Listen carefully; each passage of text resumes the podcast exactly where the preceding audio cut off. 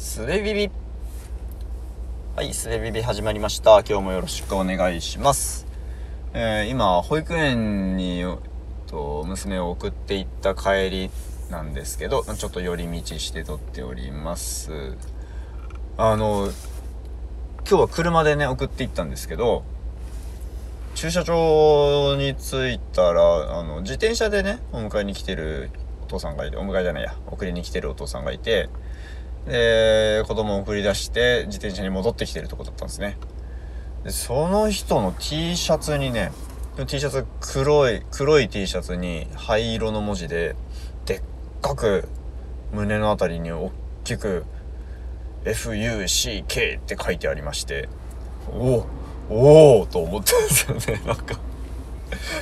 まあ別にねここはここは日本だしまあまあただのファッションみたいにそんなにね違和感なく見られるもんだとは思いますけど保育園から出てきたお父さんの T シャツに書いてあったらちょっとちょっとどうなんだよって思うところありましたけどね、まあ、まあまあまあ自由にしていただければいいんですけど。あのね T シャツでも何でもですけどなんかこう外国語が書いてあるとちゃんと意味が分かんないみたいなのがありますよね。あのなんだろうな。なんかかっこよさげなことがあ書いてあるんだけど文法間違ってたりとかなんか全然違う意味のこと言ってたりとか。ちょっとちょっといい例が思いつかないけど。あの T シャツに書いてある外国語ですごいね印象に残ってんのが以前ねもう何年も前だけど広島であった酒祭りっていうイベントに行ったんですよ。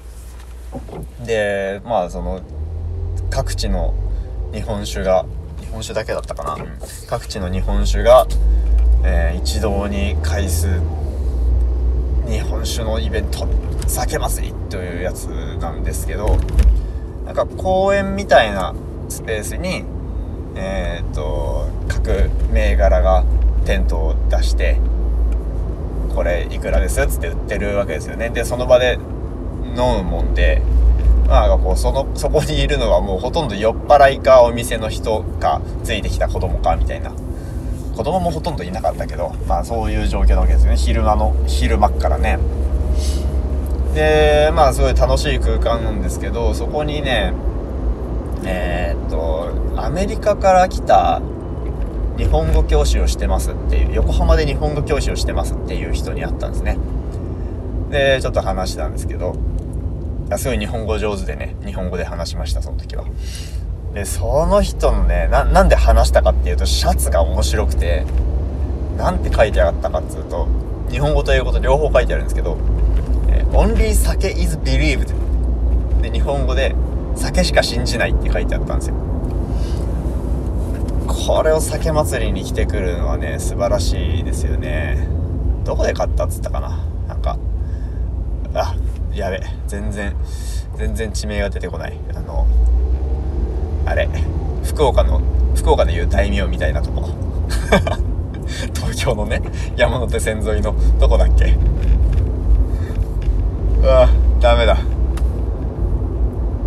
まあ馴染みがないですからね。はいあの福岡でいう大名で。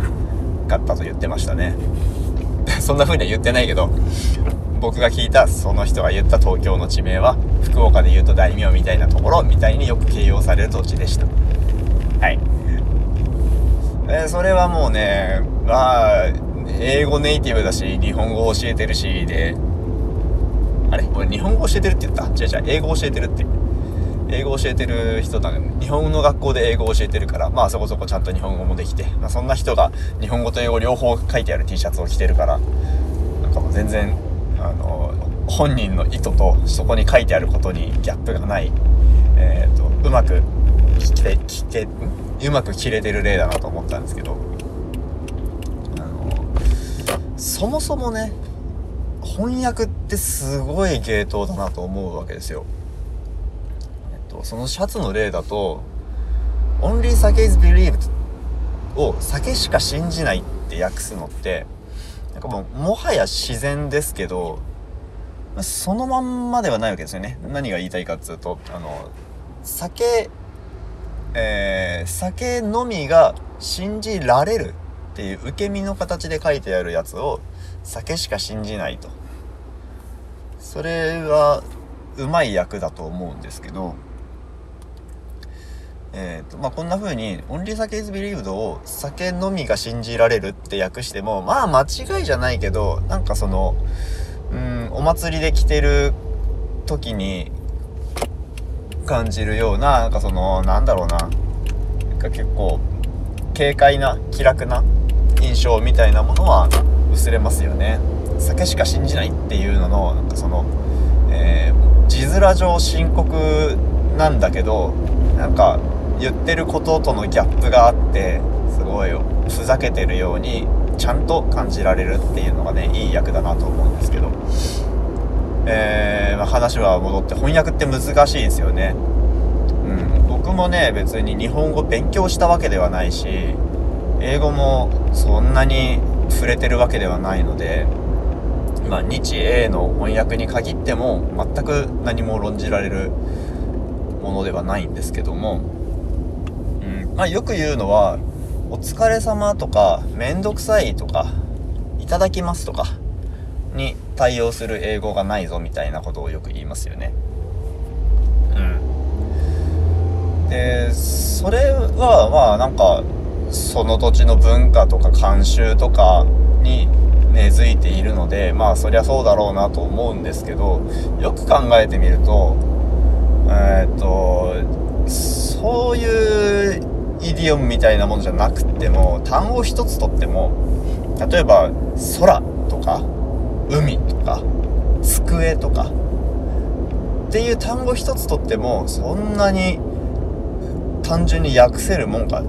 空スカイ海シー、え、机デスクっつって本当にそれは訳せてんのかっていうことを思いますよね。うん。僕らが机って言った時に想像する机の範囲これは机だこれは机じゃないっていう分け方ができますけどそれとうんあデスクって言った時に想像する机の範囲これはデスクである。あデスクではないっていう風にうん想像するものの範囲って多分違いますよね。だからうん、机イコールあデスクではないということですよね。あとテーブルっていう言い方もあるし、うん、そのねテーブルとデスクのニュアンスの違いも多分英語と日本語では違うんですよね。まあ、日本語でっていうのは今カタカナでデスクとテーブルっていうのを想定しましたけどそのうん言語単語とか言葉の意味する空間が違うわけですよね。これって翻訳が根本的に持ってる難しさだと思うんですけどうーんとどうすればいいんでしょうね なんかその意味のズレはあるんだから